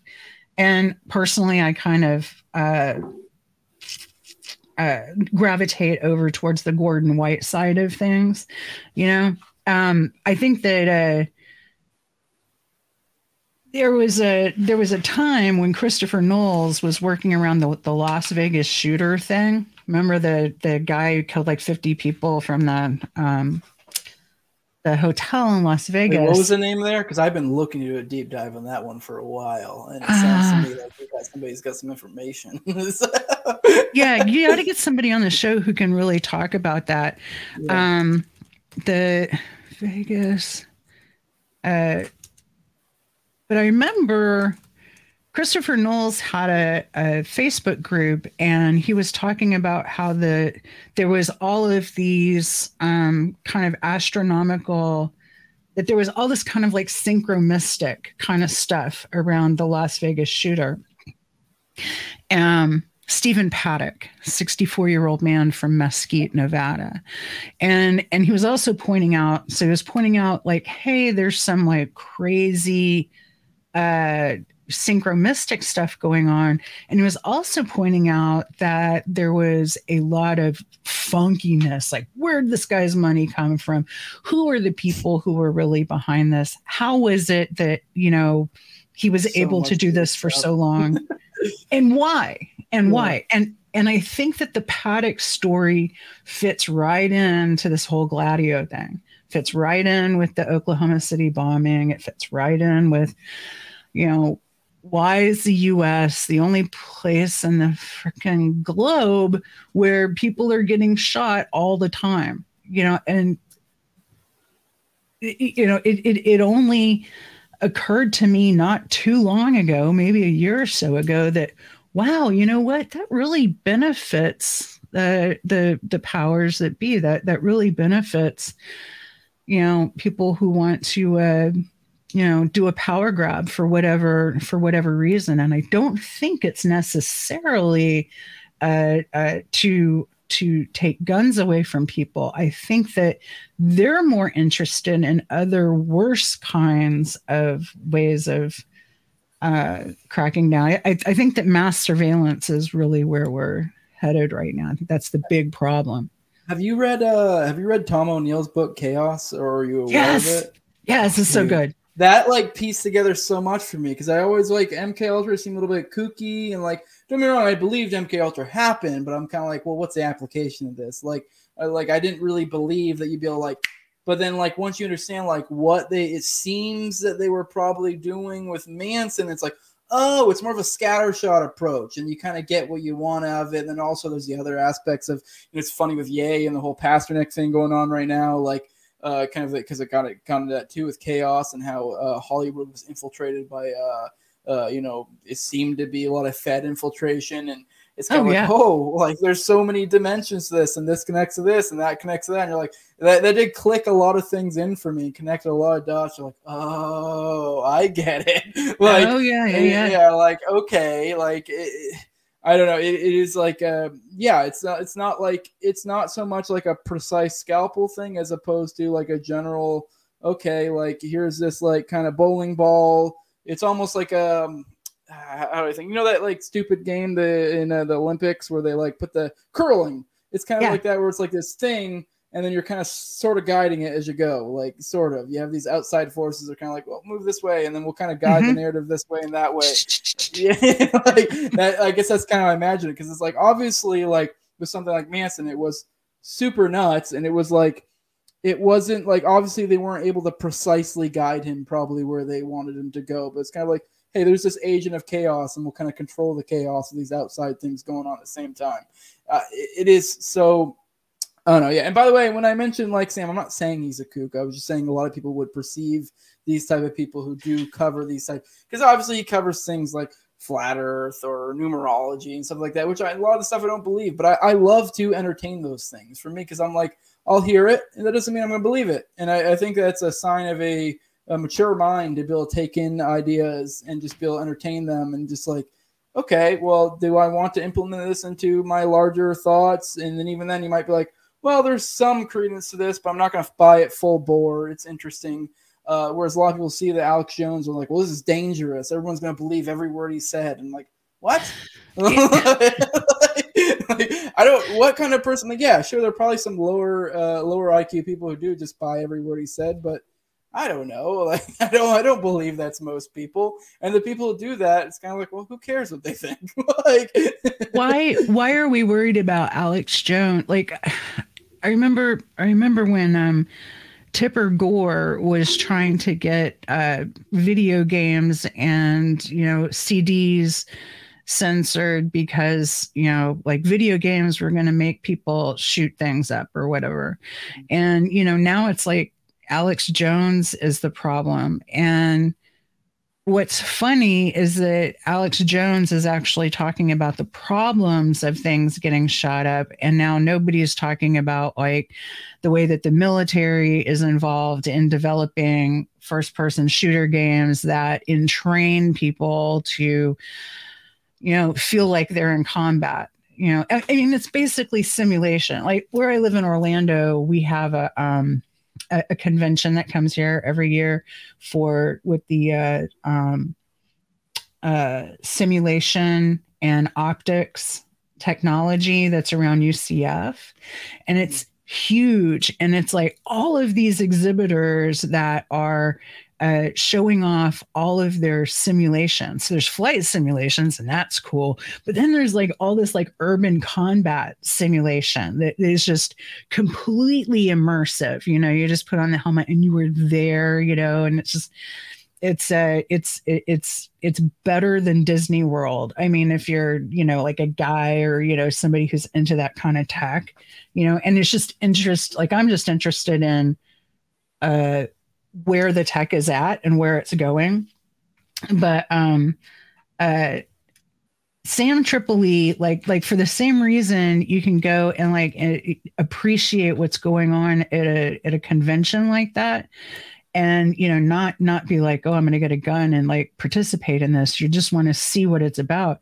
Sam Tripoli approaches his subject matter in a way that is super entertaining and he he treats everything with some dignity not like dignity but he he treats things kind of fairly you know? So if he's going to talk to a flat earth person he's not going to be making fun of them all of you know? Like that's not that's not what he's going to do. He's he's just kind of going to give everyone like a fair shake. So he's he's an entertainer and he's just putting everything out there so that we can enter, enjoy it. And i totally appreciate that um, when it reminds me, I need to I need to listen to him some more. I tell you what, you know, I need more. Um, I need more work that isn't writing because I don't get to listen to all of the stuff that I want to listen to uh, when I'm doing writing work because I, you know, your brain can't do two things at once. And uh, but if I'm doing design, then I can listen to or you know just filling in spreadsheets. I can listen to uh, podcasts all day long. Yeah. So I, well, need some more shit work. yeah, luckily I drive a lot, so I get to listen and oh, stuff. And, uh, perfect. And I do I do a lot of yard work because I have a couple acres. But so I always have headphones on, always listening to something. Uh, if anything, my issue is I don't really get. I, I wish I had a had more of a structure to be able to write more because I do enjoy writing. There was a especially during the uh, during the uh, lockdowns. I was able to, you know, I, I, did write a couple things and did some stuff like that. And it, it is nice. It, you like you do retain things a lot better and differently when you're writing, and it's a different thing. But I mean, it, it is what it is, um, dude. Uh, this has been a awesome conversation. I really enjoyed it. As you can tell, we're almost at two hours. I generally don't ever really go more than an hour and a half. So, uh, you know, you can cool, just tell cool. the length this was enjoying, enjoying, enjoying. I don't know what I'm trying to. A, a fun conversation. I don't know what I was going for there. Uh, um, but uh, you want to go ahead and drop your plugs. Uh, uh, you know, and maybe whatever. Uh, especially my audience, maybe if you have specific series or uh, episodes or or writings that people might be interested in, what, whatever you want to plug, go for it. Yeah, um, check out so so you can find me on Twitter at Nashville underscore Brooke. Um, on my Twitter bio, there's a link to my Substack. And probably what I would tell everyone to have a look at is go to my Substack. I just published a piece called No Amnesty for BioGladio, uh, which is uh, kind of talks about some of the things that we talked about here. And it, right near that, you should also, there's also a post about, um, uh, it's about a thing that I attended in um, Death Valley with the Daily Kos people, and it's telling a tale out of school. And I think that I think that your audience might enjoy it in, in terms of, you know, kind of seeing, you know, behind the curtain, like like what what's going on with some people. So so that's a um, it's glamping neoliberals glamping in Death Valley, something like that. Have a look at that one. I think that's a lot of fun. I think people will enjoy it. Yeah, it's funny you brought up the amnesty thing. I wanted to mention earlier that we were talking about the Graham Elwood thing. I, am I'm, I'm actually completely for amnesty if you are will admit that you were wrong. But the problem is there's so many people that will like kind of tacitly or no longer argue these things they would argue before, but they will never admit they were wrong. And for that, it's like no, fuck you. You need to be held to account. like, yeah. Especially if you're in a position of power. Uh, and Some even if kind of reconciliation. Yeah, yeah. Even if you're in a position of power, even if you apologize, actually, I'd probably, depending on what position of power you have, it's kind of like, okay, maybe we'll take that into account, but still, uh, no, you can't hold any sort of position of power anymore. I'm sorry. Mm-hmm. but um, yeah, I, I really appreciate your time. This was a lot of fun. Uh, definitely would be interested in doing again. So if you ever have anything uh, pressing to talk about. Uh, you know, if you write a different piece covering some different stuff, let, hit me up. I'd be glad to have you on. This is a great conversation. Will do. Um, for sure. Uh, this is a this is No Way Jose podcast. You can find me on all the major audio podcatchers and Odysee. Can't stress that enough, especially since I don't know. Uh, I mean, I think we did a pretty good job of uh, using vernacular that won't get us nuked. There's a very strong chance this episode might get nuked. Luckily, I'm uh, my strike is expired, so just put me another strike, which just means I won't be able to stream again. I'll have to wait 90 days again before I can really go too hard. Um, but yeah, so I highly suggest Odysee or just listen to me on the audio podcast. But if you really like the video, Odysee, Odysee, Odysee, please go to my Odysee channel. Uh, if you want to follow me on Twitter, it's at Senor Jose 2020. Unless uh, hopefully uh, Elon gives me back one of my old accounts soon. Uh, so that'd be great. I've had multiple over 3K accounts that keep getting nuked, but it is what it is. Uh, if you want to follow me on Facebook, you can do that as well under Jose Galison. Um, not that I really do much on Facebook, but just to have a backup. Uh, but patreon.com, just know Jose 2020 is where you can go to support me if you'd like to do that. Uh, like, share, subscribe, comment, all the good stuff. I appreciate it. I can't emphasize enough how much this was a fun conversation. Thanks for coming on, Brooks. Likewise. All right. That's it.